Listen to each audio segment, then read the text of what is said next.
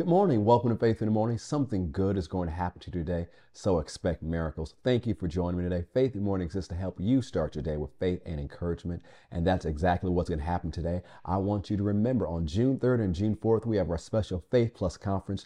June 3rd, Saturday night, it'll be a special session with Pastor Michelle Ferguson. That'll be online only. But on June 4th, online and in person at our Austell Mableton campus, our guests will be Pastor David Winston and Pastor Marcus Tankard. You don't want to miss this weekend, so make sure you plan to be a part. Well, let's get started with Faith in the Morning with our 2023 Faith Family Confession. You can find it in the show notes as well on Apple Podcasts and Spotify and the description social media. Say it with me. Say, I'm the salt of the earth. I'm the light of this world. Jesus said it, so I believe it. I'm a carrier of the glory of God. Today, I will experience the extreme goodness of God.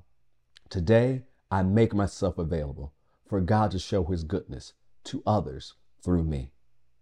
Today, I'm increasing in influence. Today, I will see the goodness of God in my life. Today, something good is going to happen to me, so I expect miracles. Praise God. Go with me to Galatians chapter 5. Over the last few weeks, we've been talking about the forces of faith, hope, and love and how they combine in our life and how it leads us to being able to experience a supernatural lifestyle of faith. We talk about how we're faith people, we are hope people, and we know we're to walk in love. And so let's look a little bit more at what this love thing really is, because love has so many different definitions. But I want you to see something here in Galatians chapter 5.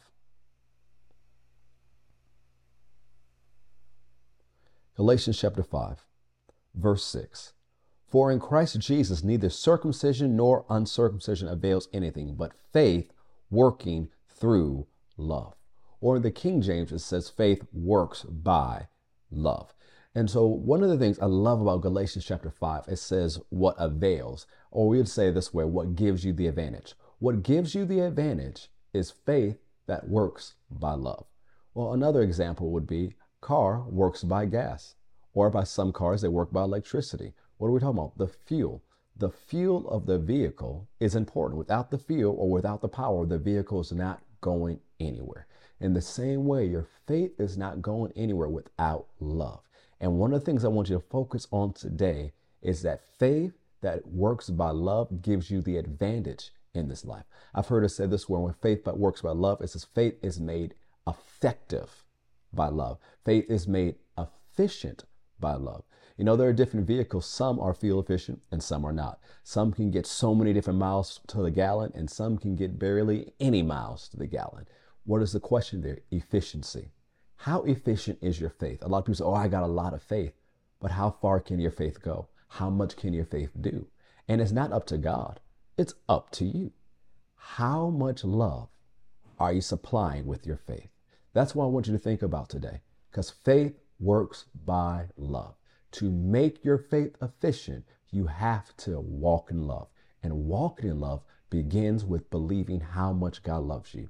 It's nearly impossible to love the way God wants you to love if you don't have a revelation of how much God loves you.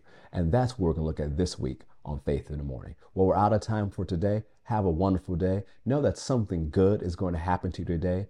Expect miracles because God loves you very, very much. I'll see you next time. God bless.